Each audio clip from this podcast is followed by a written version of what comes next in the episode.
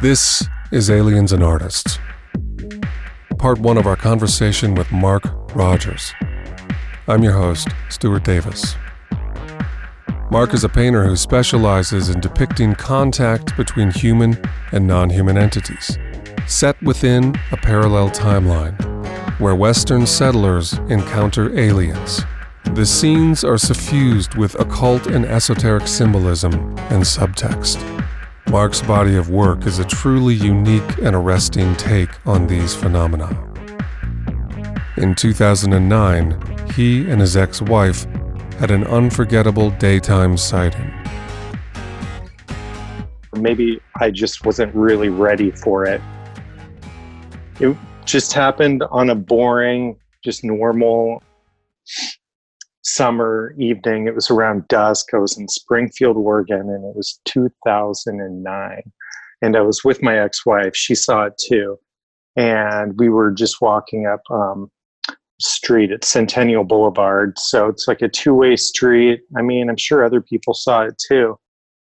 But we were just going for a walk, and it was early evening. Um, it was still slightly light out. And to our right, we see this.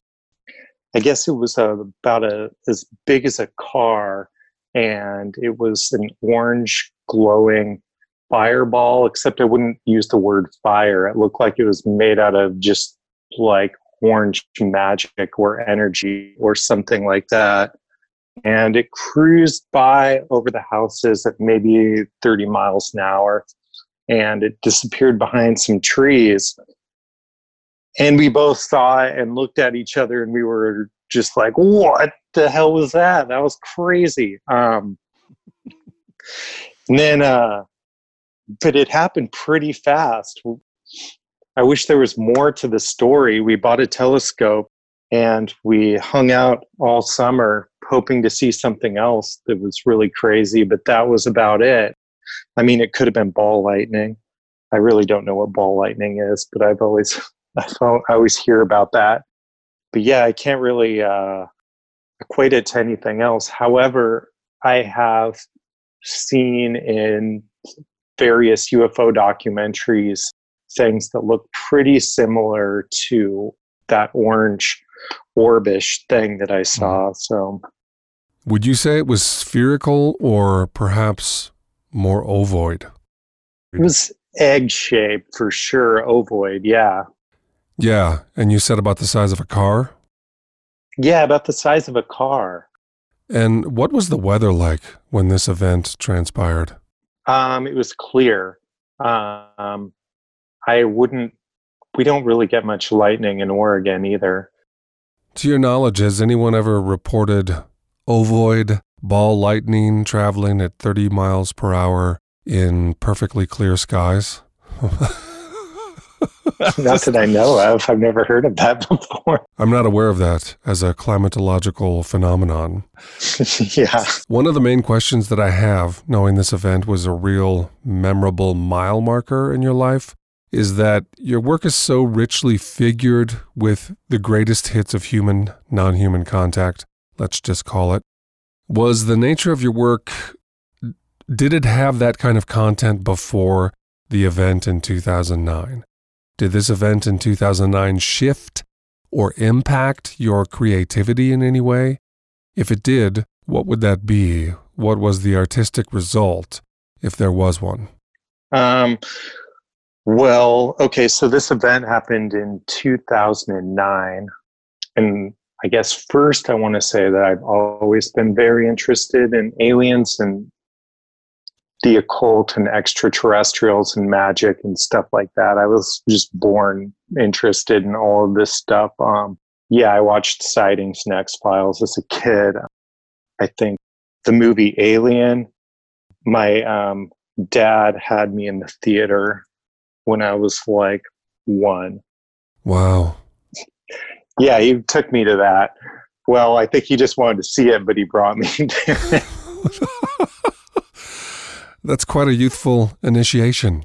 Yeah, so I've always been into this stuff. However, 2009 was the first year I started painting. And I didn't necessarily want to start painting aliens because I was thinking that people were just going to start associating alien paintings with weed. And I uh-huh. just thought it was going to be real tacky.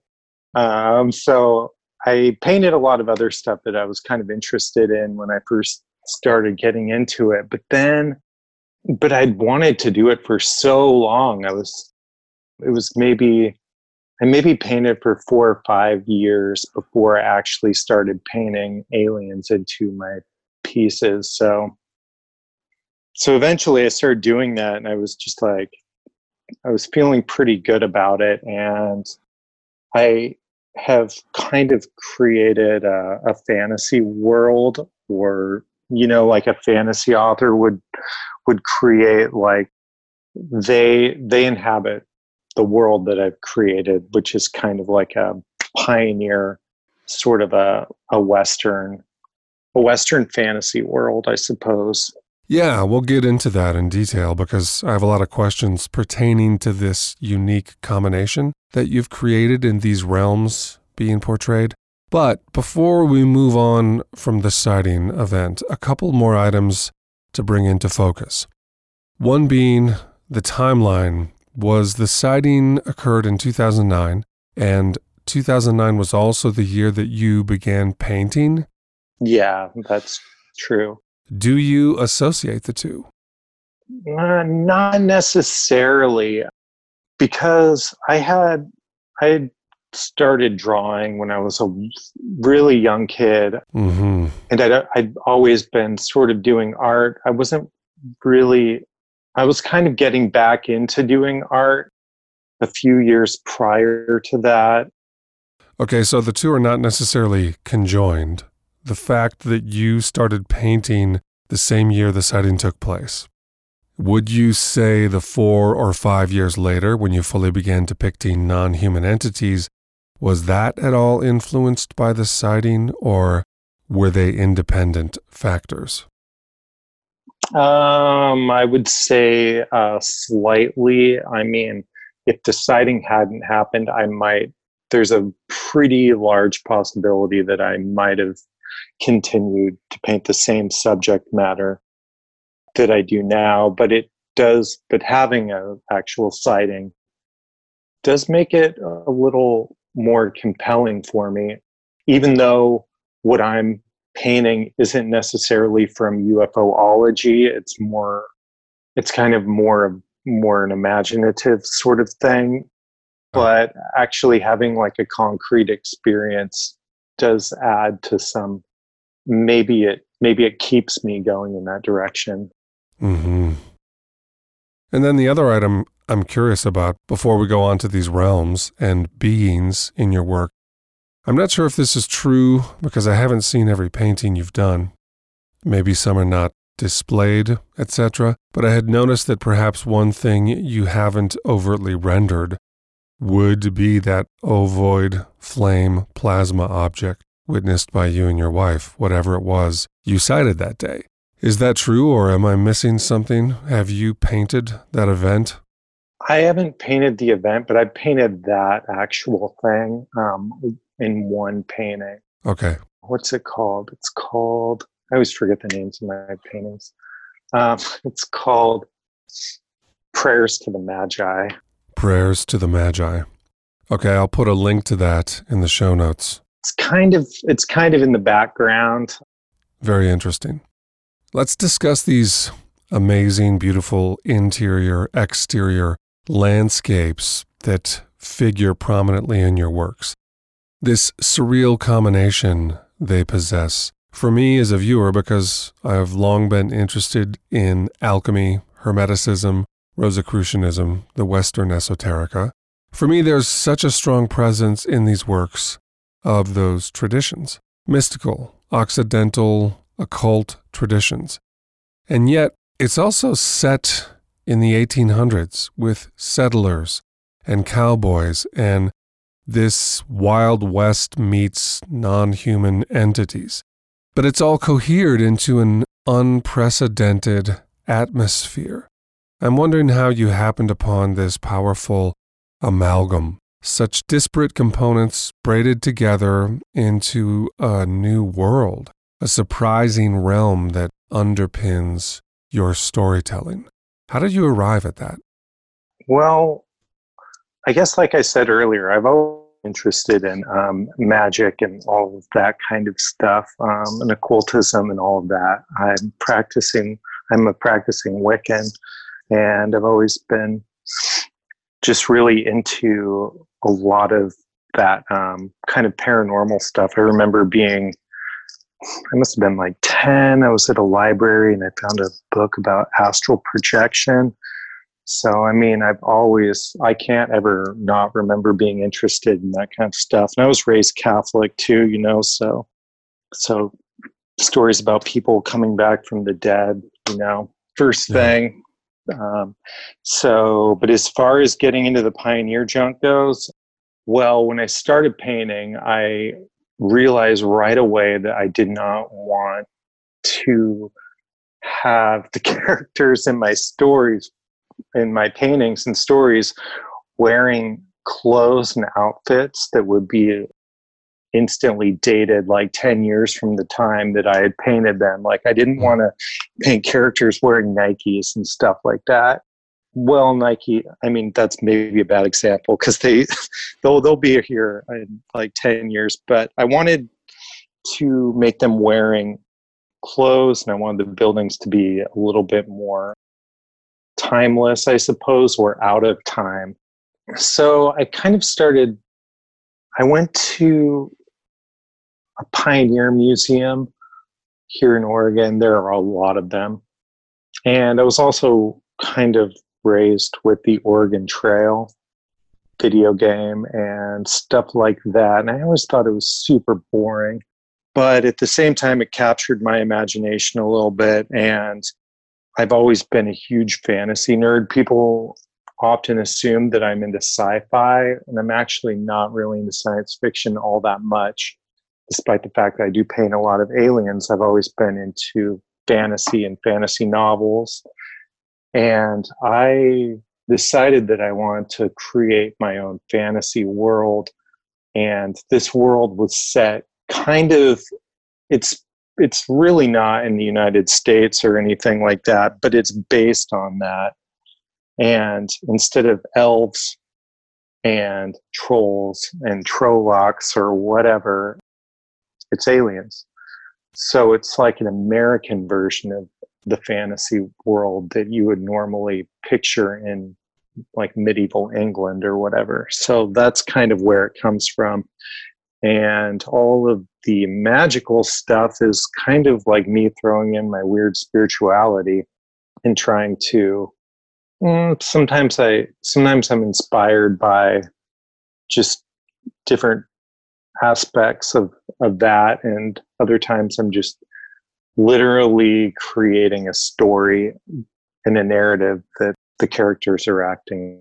I don't know if that totally answers the question. Yeah, yeah that answers it. It's a fantasy world, and like I've drawn out a map for it. I write backstories for the characters. It's called the Southwestern Bellows. It's literally Western esoterica.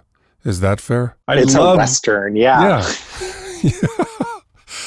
Yeah, and it is dislocated from the historical timeline in this unique way. What I find so beautiful about this recontextualization, this reframing of human non human contact, is that it really does deliver a fresh set of eyes, an unexpected perspective, especially infused with the occult symbolism and themes. It evokes the enigma of how consciousness, spirituality, the big interiors of human beings are inextricably tied to contact itself. I wonder if you hear from a lot of experiencers. You must. I have to imagine contactees are reaching out to you with some frequency. Oh, yes. Yeah. A lot. Yeah. Almost once a week. And what do they say when they reach out?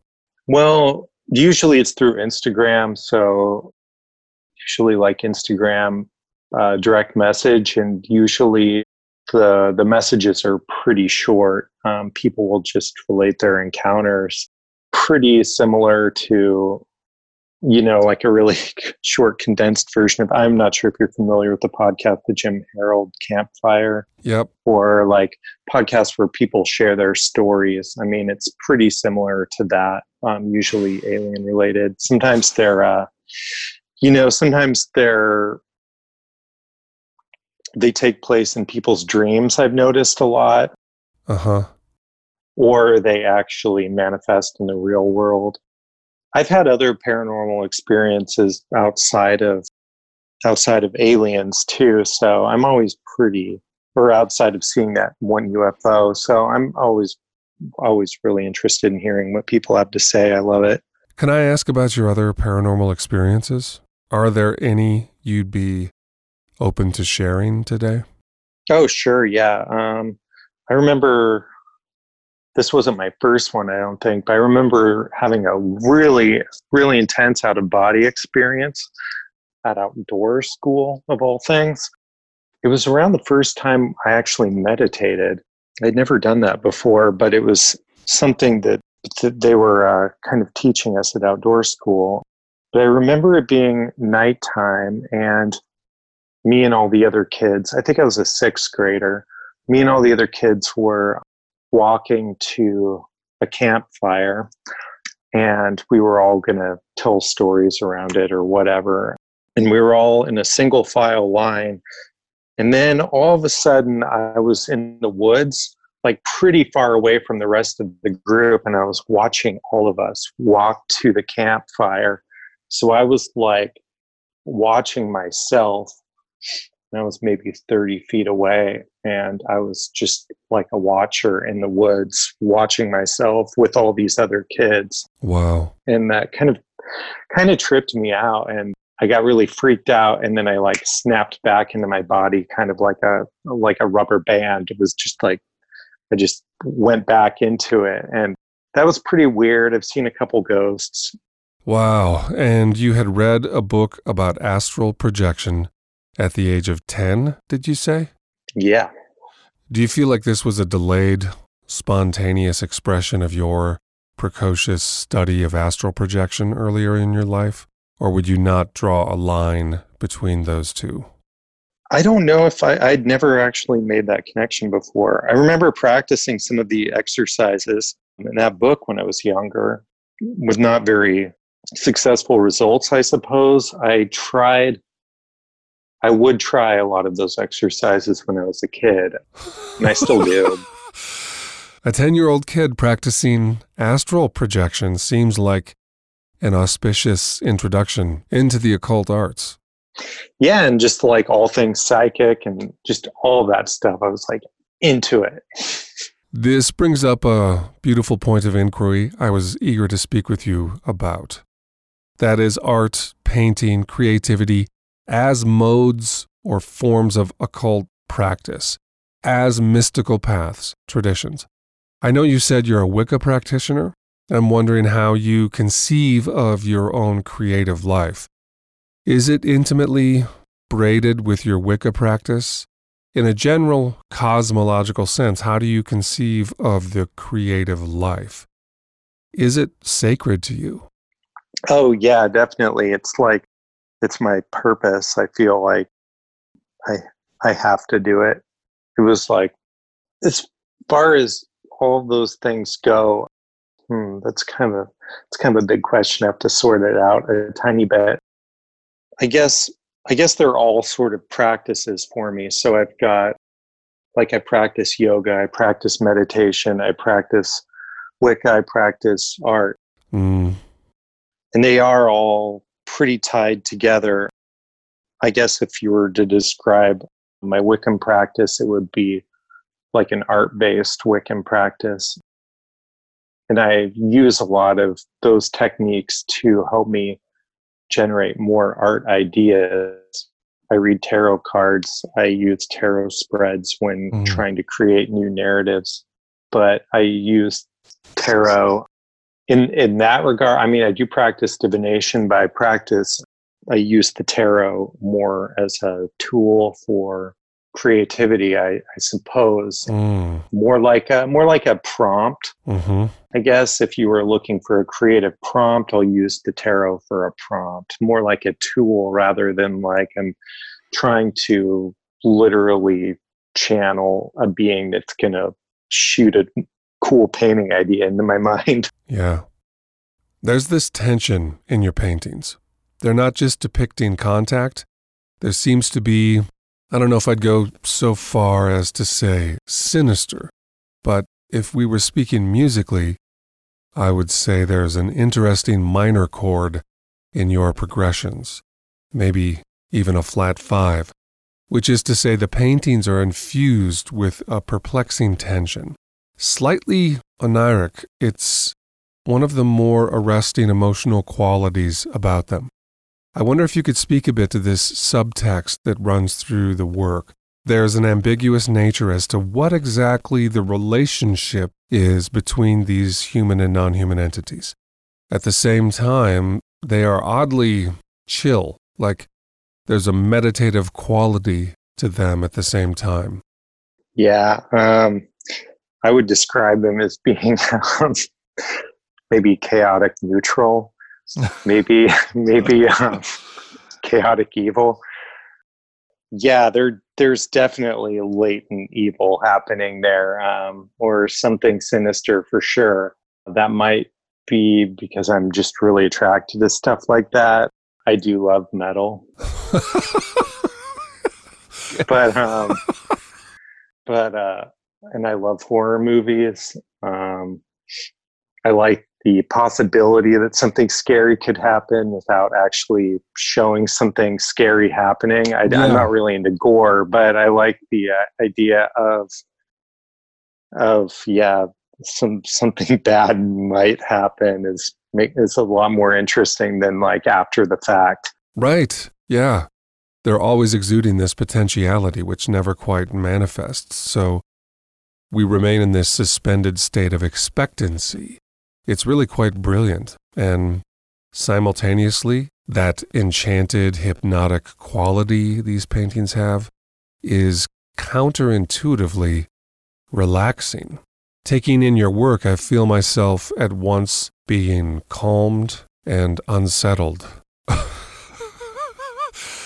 like, what may go awry here?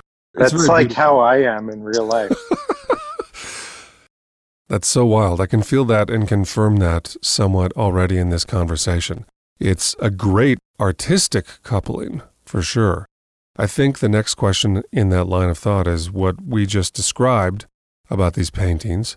Is that in there because when you contemplate human non human contact, that menu of abduction, contact, craft sightings, high strangeness, do you feel these qualities of tension we just described are intrinsic to the phenomena as they appear in the so called real world? Or is that tension in your work more of an aesthetic value? Um, both, but maybe you described a little bit more with the real world type stuff. Like being abducted definitely was one of my biggest childhood fears. I I definitely was pretty afraid of that happening. You know that's that's terrifying. Also this is kind of strange and sort of funny. Just the way that i would normally think about a gray or you know i have i have read and like heard quite a bit about ufology and I, i'm pretty familiar with a lot of these stories I'm outside of just what i paint. Even though what i paint is fantasy i i like the real stuff I, I like learning about it like all these people's all the stories that people have told me I can't help but think that that if there really are grays out there, that they might be slightly malevolent. And this is kind of interesting after hearing your mantis story. I've actually painted the mantis characters a couple times, but I've never really heard very many stories about them. And strangely, I actually just have this weird gut feeling while I was painting them that they are slightly nicer and more helpful and they aren't evil like not i wouldn't say that the grays are necessarily evil but just my gut feeling about them is that is that maybe they don't have our best interests in, in mind, and maybe these mantoid creatures, you know, might might be more helpful and kind. I just while I was listening to your story, I was I was just like, oh yeah, I have that weird feeling in my gut too. Very interesting. Many of our listeners will be acquainted with the numerous mantid experiencers on Aliens and Artists, but more generally in the broader body of work on contact, what you're relating is corroborated by innumerable experiencers. Again, very broad picture here. There are variations, but the mantid entities are reported to have perhaps the most interest in and capacity for humans as individuals. And also a concern, seemingly, for how it's going for us from here forward. Whereas the manner in which you describe Greys is also, again, very generally a point of grievance. They're said to lack basic empathy, sensitivity, and they're inept in certain modes of the human condition. You're saying while you were painting the mantid entities, these impressions came to you then? Or was it just in listening to the podcast? No, while I was painting these, and these are like a couple that I'd painted a few years ago. I I had had that general impression while I was working on it. I mean, I like some some things I do believe in there's some of the things that I do believe in are like the collective consciousness and stuff like that. You know, and if people like yourself and other people are experiencing these sort of things, in order to get some of my art ideas, I kind of have to get into a slightly altered state of consciousness when I'm drawing in my sketchbook. That's really important. And maybe maybe I am somehow tapping into some of these experiences that a lot of other people are having in some some way. I'm not really I'm not really sure. I just thought it was kind of an interesting coincidence because I hadn't heard very much about about the mantis type creatures before and I had painted a painting where where it was basically showing the main character how to perform magic and how to yeah how to advance themselves. It's fascinating. I'd like to just underline and affirm this mystery, which is the aggregation of magic practices, yoga, meditation, creativity, altered states, the collective unconscious. If we consider each of these to be an integer in a larger equation, it adds up to an accretion of mutual points of contact, which is to say, each of those nodes, those capacities, overlay with each other. They amplify one another to a degree. Personally, as an artist, as a meditator, I do notice a conversation between these various forms of state training endogenous, exogenous, meditative, altered waking, dreaming, creative flow states, your work emits that deep multiplicity. These are not paintings that feel slight or ornamental. They convey that signal that comes from genuine immersion in these respective wells of interiority. That leads me to want to ask you about your family, your ancestors, the wider context that you emerged from are you the black sheep of your family? Or is there a tradition in this regard with your elders? What was your larger familial, ancestral context when you came into this life? I guess I would say I'm definitely a black sheep. My my stepdad was prac- was um, in the Franciscan Brotherhood, and he was training to become a priest when he met my mom. Um, and he met her through the Catholic Church. So I grew up pretty religious. I had to go like all throughout high school. I had to go to youth group. I didn't want to do any of these things, but I wasn't really into it. But but it did make me think about a lot of, you know, think about death and think about, you know, the soul and stuff like that from a very, very early age, maybe more than, maybe more than a lot of people would. As far as other artists in my family, none.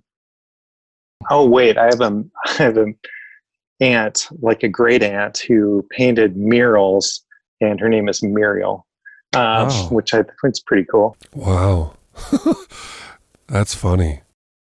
I grew up pretty far away from my extended family. Most of my family is from Arizona, but I grew up in Oregon. My parents moved out of um, out of Arizona, and I was born here.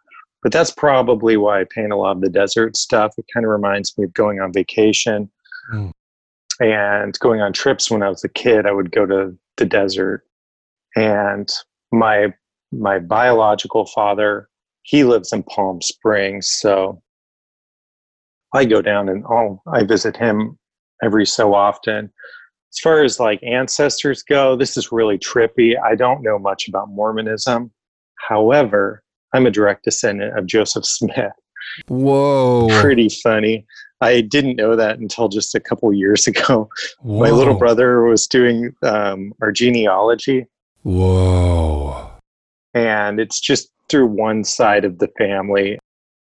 But we have this uh, grandpa who is Mormon, and I do know that Mormons keep a pretty pretty strong or pretty tight records as far as uh, their ancestors go. So my brother um, researched that and was able to tie us either to Joseph Smith or to Joseph Smith's brother.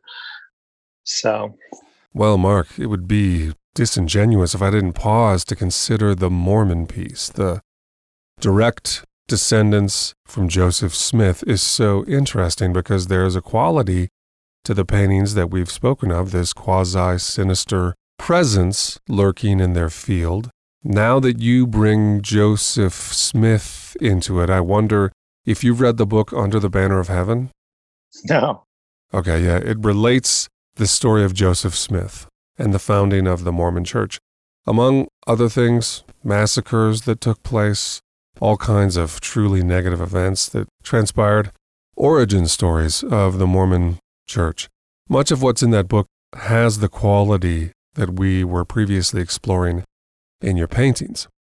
So I'm not saying there's a direct line, but it might be interesting to take a look. Maybe I'll send you the book as a strange form of investigation into your ancestral roots. Finding out that you have this direct descendants from Joseph Smith. Does it make you more curious to learn about those origin stories, or would you rather let it lie? I have watched, you know, a couple documentaries on Mormonism, but it's not something that really interests me all that much. I mean, you know, a lot of people are, he had a lot of kids. like a lot, a lot of kids. His brother had a lot of kids, I think, too. So there are a lot of people related to him. So I don't really. Yeah. I guess I could totally make up a religion, though. I feel like I have that capacity within myself yeah. to just be able to make up a religion. Yeah. Maybe I've inherited that. Maybe he was really creative. I'm not sure, you know? I don't really, feel any tie to him, though. It brings up an interesting question because he did create a religion. Do you think creating a religion is a form of art? Is it an artwork? Yeah. Yeah, I do think that the religion could be an expression of a creative expression. Yeah, and like like any writer, he was creating like a mythos. But hey, I don't really know that much about I, I feel kind of like I shouldn't be talking too much about Mormonism because I really don't know that much about it.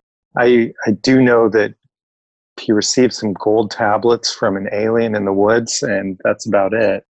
Well, it's funny. It's the all roads lead to Rome sentiment.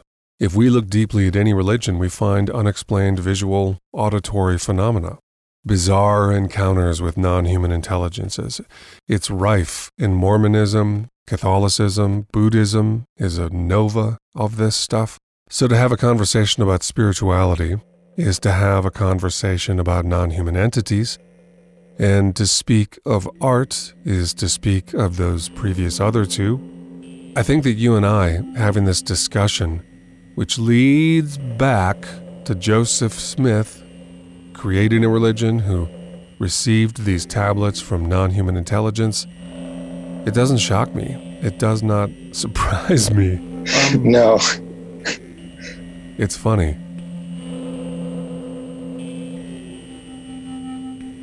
Be sure to catch part two of our conversation with Mark Rogers. To learn more about his work, check the show notes.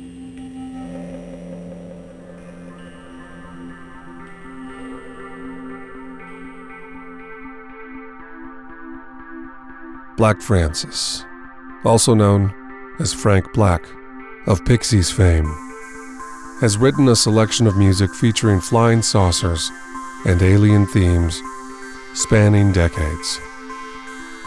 The collection of UFO songs has roots in real life experience. To begin with, in 1965, the year he was born, a UFO hovered over the top of his childhood home for half an hour. It was witnessed by his mother and numerous other family members. In fact, it remained so long they called the state police, who arrived and chased the craft. Perhaps predictably, the officers were unable to catch the spaceship in their automobile. They join the pantheon of law enforcement workers who have, in abject futility, chased airborne UFOs using earthbound vehicles. In multiple interviews, Black said of his mother's account, quote, My mother's weird, but she's not that weird. She's got no reason to make this stuff up. They thought it was the end of the world. End quote. Black had another experience later in life, a shared sighting with his brother. He described the UFO as a missile shaped craft that had passed over them as they were playing outside. It was completely silent. He and his brother paused and gazed at the object. After a while, they simply went back to playing. Of this second sighting, he commented, quote, We never talked about it to anyone, not even to each other. And it came up in conversation 25 or so years later. We were both surprised that the other one remembered it. We each thought it was our own weird personal memory, and we just found it really surprising that we both had this shared memory of the same thing. End quote. For more on Black and the Pixies and UFO songs, check the show notes. Aliens and Artists is brought to you by the Liminal Muse offering one on work with me, Stuart Davis. Sessions focus on creativity, spirituality, and non ordinary experiences. To book a session, go to theliminalmuse.com or check the show notes. If you enjoy the show, consider becoming a patron. 100% of the financial support I receive from Patreon goes toward gambling. I gamble, not the stock market, old school poker, cigars, hooch, a green felt table. The financial losses I incur from these ill begotten wagers directly inspire new works of art. Thus, the cycle of creative life continues unabated. This neither pleases nor displeases God, who is without intention or preference. Check the show notes to contribute. I've got a great feeling about this mediocre hand.